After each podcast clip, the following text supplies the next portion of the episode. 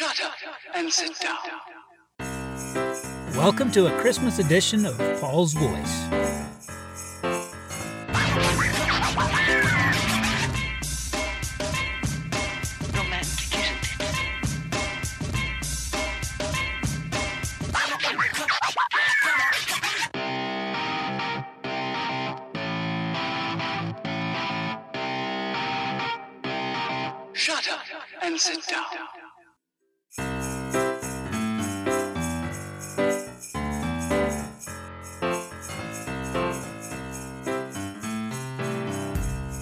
Welcome to Paul's Voice.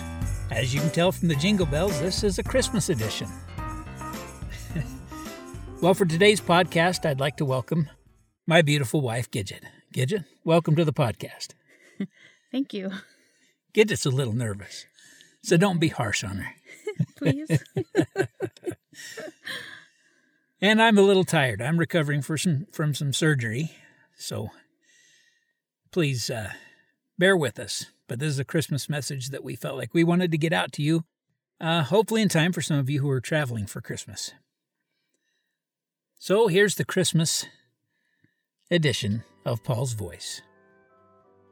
and it came to pass in those days that there went out a decree from Caesar Augustus that all the world should be taxed. And this taxing was first made when Cyrenius was governor of Syria. And all went to be taxed, every one into his own city. And Joseph also went up from Galilee, out of the city of Nazareth, into Judea, unto the city of David, which is called Bethlehem, because he was of the house and lineage of David, to be taxed with Mary, his espoused wife, being great with child. And so it was that while they were there, the days were accomplished that she should be delivered. And she brought forth her firstborn son, and wrapped him in swaddling clothes, and laid him in a manger, because there was no room for them in the inn. And there were in the same country shepherds abiding in the field, keeping watch over their flock by night. And lo, the angel of the Lord came upon them, and the glory of the Lord shone round about them, and they were sore afraid. And the angel said unto them, Fear not, for behold, I bring you good tidings of great joy, which shall be to all people. For unto you is born this day in the city of David a Saviour, which is Christ the Lord. And this shall be a sign unto you Ye shall find the babe wrapped in swaddling clothes, lying in a manger. And suddenly there was with the angel a multitude of heavenly hosts praising God, and saying, Glory to God in the highest, and on earth peace, goodwill toward men. All right, thank you, Gidget. You're welcome. I can tell you're nervous, but you sound wonderful. Thanks. Gidget's been trying to get into narrating as well, so encourage her if you would. Well, that story has spawned a lot of caroling, a lot of carols, which is what we like to do at Christmas time. You want to do some caroling with me, honey? Sounds awesome. All right, let's do some caroling. Carol, Carol? Carol, Carol? Carol, Carol. Carol? There we go. My kids hate that joke, but I find it amusing. But seriously, there are some car- there are some carols that mean a lot to me. And one of them is "O Holy Night." That's got to be my favorite Christmas carol of all time. And the first verse and uh, chorus go like this. O holy night, the stars are brightly shining. It is the night of our dear Saviour's birth. Long lay the world in sin and error pining, till he appeared, and the soul felt its worth. A thrill of hope, the weary world rejoices, for yonder breaks a new and glorious morn. Fall on your knees. O hear the angel voices. O night divine, O night when Christ was born. My voice, especially in this condition, doesn't do justice. The song is much, much more impressive, especially when a beautiful voice sings it. But the reason it has so much meaning to me is because of several words. till he appeared and the soul felt its worth. There's probably a lot of people like me that have spent time wondering what they are worth, if they're valuable. And though that sentence right there tells me that God thought I was valuable and that my soul finally felt its worth when Christ appeared. And that tells me that that ought to be important to me. And if any of you listened to my Easter uh, podcast, you remember me talking about being tired at the end of the day because I'm battling uh, rule number one being kind to other people, and how weary that leaves me, and how weary I feel just trying to prove my worth, the worth of my soul to myself. And with Christ's appearance, I know my soul was worth a lot. And that gives me hope. Well, that's my favorite carol. Gidget, have you got one? I love Christmas time. there are so many good songs out there, and I'm so nervous. Sorry. One of the ones You don't that have to whisper it, they can tell. I know Sorry, go ahead. you're cutting that out, right? Nope. What? yeah, you, you have to. Anyway, one of the ones that I really like is Joy to the World because it's a very energetic, happy song. You know, just a big celebration. Um, the first verse um, says, Joy to the world, the Lord is come. Let earth receive her King. Let every heart prepare him room. And saints and angels sing. I'm gonna cry. oh, jeez. It means a lot to me because, in order to feel peace, um, you have to open your heart and let Jesus in.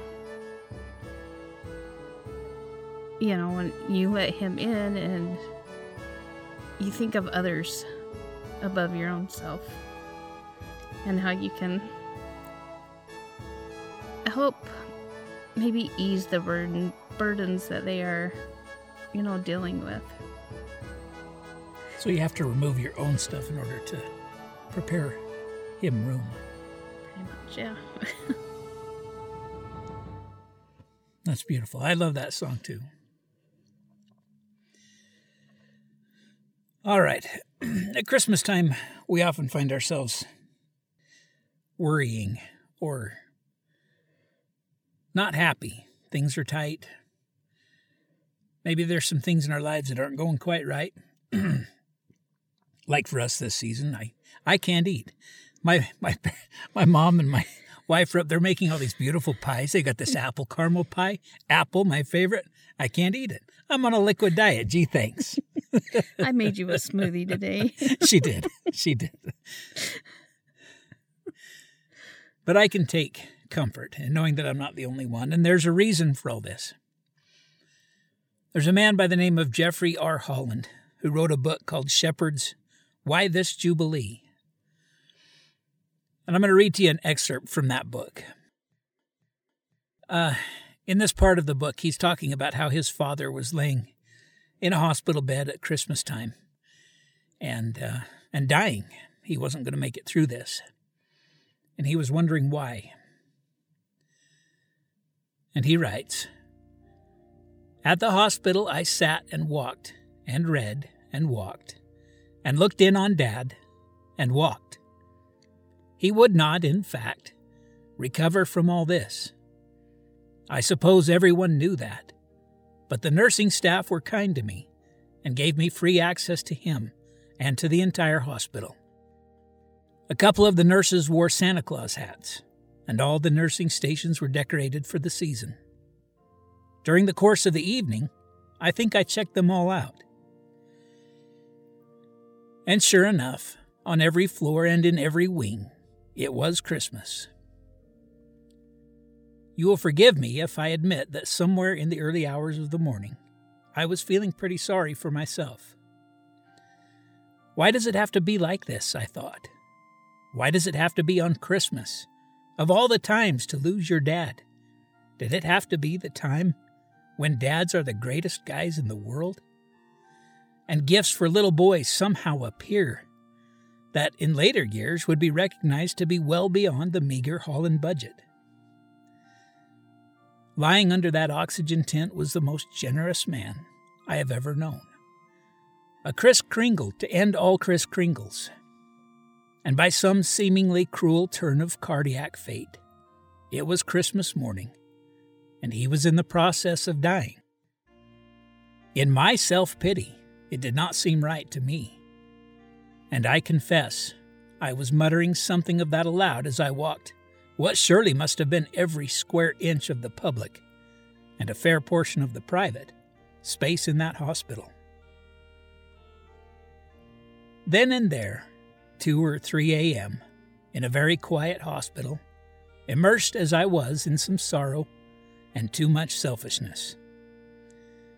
Heaven sent me a small, personal, prepackaged revelation a tiny Christmas declaration that was as powerful as any I have ever received. In the midst of mumbling about the very poor calendaring in all of this, I heard the clear, unbroken cry of a baby. It truly startled me. I had long since ceased paying attention to where I was wandering that night. And only then did I realize I was near the maternity ward. Somewhere, I suppose, near the nursery. To this day, I do not know just where that baby was or how I heard it. I like to think it was a brand new baby, taking that first breath and announcing that he or she had arrived in the world. The fact of which everyone was supposed to take note. Jeff, my boy, my father in heaven seemed to say with that baby's cry. I expected a little more from you. If you can't remember why all of this matters, then your approach to Christmas is no more virtuous than the over commercialization everyone laments these days. You need to shape up just a little to put your theology where your Christmas carols are. You can't separate Bethlehem from Gethsemane or the hasty flight into Egypt from the slow journey to the summit of Calvary. It's of one piece, it is a single plan. It considers the fall and rising again of many in Israel, but always in that order. Christmas is joyful, not because it is a season or decade or lifetime without pain and privation, but precisely because life does hold those moments for us. And that baby, my son, my own beloved and only begotten Son in the flesh, born away in a manger with no crib for his bed, makes all the difference in the world. All the difference in time and eternity. All the difference everywhere, worlds without number. A lot farther than your eye can see. I can't fully describe to you what happened to me that early Yuletide morning, but it was one of the most revelatory Christmas experiences I have ever had. And it dawned on me that that could have been my young parents who were so happy that morning. I was a December baby, and my mother never wearied of telling me that that was her happiest Christmas ever. Perhaps the joy they felt that day at my birth was to be inextricably, inseparably, eternally linked with my sorrow at their passing. That we could never expect to have the one without the other. It came to me in a profound way that in this life, no one can have real love without eventually dealing with real loss. And we certainly can't rejoice over one's birth and the joy of living unless we are prepared to understand and accommodate and accept with some grace the inevitability, including the untimeliness of difficulty and trouble and death. These are God's gifts to us birth and life, and death and salvation. The whole divine experience in all its richness and complexity. So, there lay my dad, the great gift giver, who found bicycles and BB guns and presents of every kind somewhere. Now he was starting to make his way out of the world on Christmas Day, on the wings of the greatest gift ever given. I thought of another father. For God so loved the world that he gave his only begotten Son, that whosoever believeth in him should not perish, but have everlasting life. True fathers and mothers were all alike. I realized. Coming up with the best gifts imaginable at what is often terrible personal cost. So I was mildly but firmly rebuked that night by the cry of a newborn baby. I got a little refresher course in the plan of salvation and a powerful reminder of why this is the season to be jolly and why any Christmas is a time of comfort whatever our circumstances may be. In the same breath, I was also reminded that life will not always be as cozy as chestnuts roasting on an open fire, or an unending splendor while we stroll, walking in a winter wonderland. No, life will have its valleys and peaks, its moments for the fall and rising in the lives of all of God's children. So now it is old Simeon's joyful embrace of that little baby just before his own death. That is one of the images I try to remember at Christmas. I have repented since that night. In fact, I did some repenting there in the maternity ward. If you have to lose your dad, what more comforting time than the Christmas season? These are sad experiences, terribly wrenching experiences, with difficult moments for years and years to come. But because of the birth in Bethlehem and what it led to, they are not tragic experiences. They have a happy ending. There is a rising after the falling. There is life always, new births and rebirths, and resurrection to eternal life. It is the joy of the stable, the maternity ward, forever. If thou hadst been here, my brother had not died. Martha said to him once, probably in the same tone of voice I had been using up and down the hallways of the hospital. If that arthritis just had not required surgery, there wouldn't have been any strain on his heart. If that conveyor belt had just been shifted a little, it wouldn't have started that fire. If there just hadn't been a small patch of ice on that particular stretch of road so close to the Colorado River. And on and on and on. Jesus has one answer for us all. One answer to all the whys and what ifs, all the would haves and could haves and should haves of our journey looking to sweet Martha firmly in the eyes, he said for all to hear I am the resurrection and the life. He that believeth in me, though he were dead, yet shall he live. And whosoever liveth and believeth in me shall never die. That's an excerpt from a book called Shepherds Why This Jubilee, written by Jeffrey R. Holland. Now,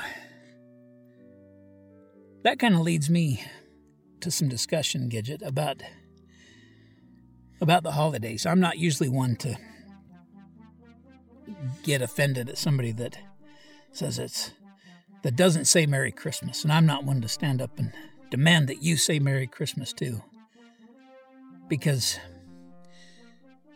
I think I, I think that the holidays are all locked together. I think they're they're bonded. What do you think? this makes her very nervous. This is the dialogue part of things. I can do the reading, kinda.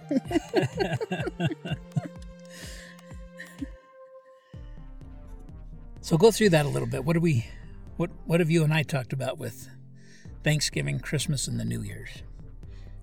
yeah, I, I love this time of year because I love all the holidays that we get to, you know, go through and all the yummy food and stuff. But um, And, and the Christmas lights and the the Christmas tree. all the colors. November Yeah. 1st, she's all for putting up the lights and the tree. She wants to get this party started and keep it going. ooh, ooh. But, you know, I'm I'm with you though. I, I think the month of November, and I like to see this on Facebook. I love to see it every year, what everybody's thankful for. Starting November 1st, yeah, and go day after day. What are you thankful for? And go all the way to, to Thanksgiving.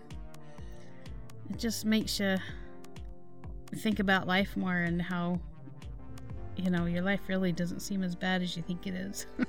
You have more than you want to believe, mm-hmm, don't you? definitely. All right, and then from there to Christmas, I think that's the time to start following the example of not just Christ, but our Heavenly Father, who gave us, as uh, Jeffrey Holland said, these are the gifts. Let me go back up here so I can get it right. These are God's gifts to us birth and life and death and salvation, the whole divine experience in all its richness and complexity. So he set an example, and Christ came and he, he gave his son, which is how he accomplished all of those things, all of those gifts birth and life, death and salvation through Christ. And so we should spend that time, I believe, between Thanksgiving and Christmas, following those examples of giving and serving, Definitely. finding ways to sacrifice of ourselves to give to others. And it's touching to see our boys excited and wanting to do that for each other. Yes, yes.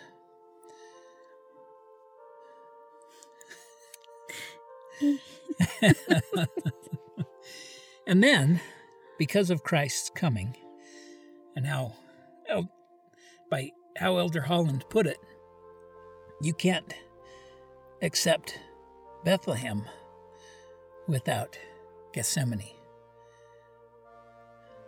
They are they're linked. And so we can't you know, accept Christmas without the fact, accepting the fact that Christ was going to die and that he was going to pay for our sins. And so that was a, a time of forgiveness. He offered us all forgiveness for our sins. Yeah. And so that time between Christmas, Christmas and New Year's is a time to forgive, I think. Time to forgive those who have wronged us and ourselves because we know we're not perfect. But I think sometimes we let that affect how we act. Yeah. That's true. And so we get a month of being grateful. We get a month of serving, counting our blessings, spreading our blessings, and then forgiving. And then at the start of the new year, because what Christ offered in the end was redemption, a second opportunity. We shouldn't remember the sins committed against us. I think that's I think that's a tough spot for most of us, including me, especially me probably.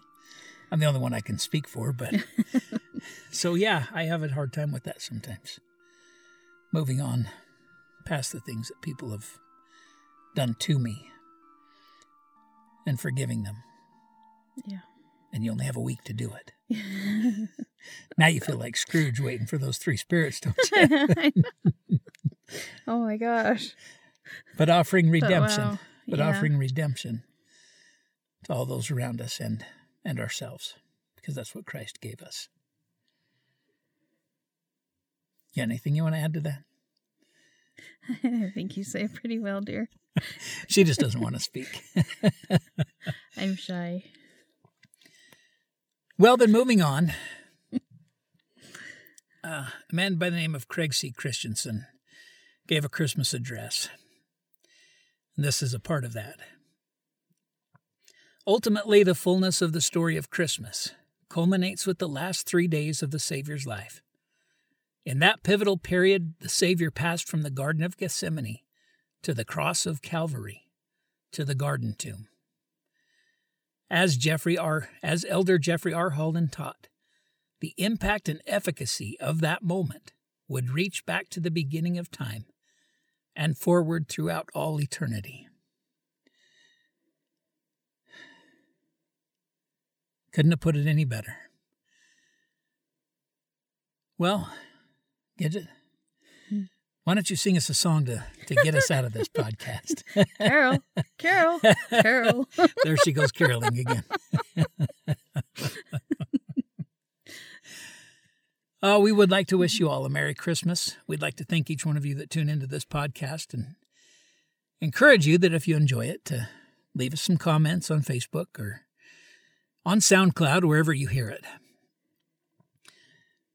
So, from the Curtis family, Paul and Gidget, and all of our kids, to you, Merry Christmas. Happy holidays. And may you find yes. the spirit of Christmas open your heart and warm you this season.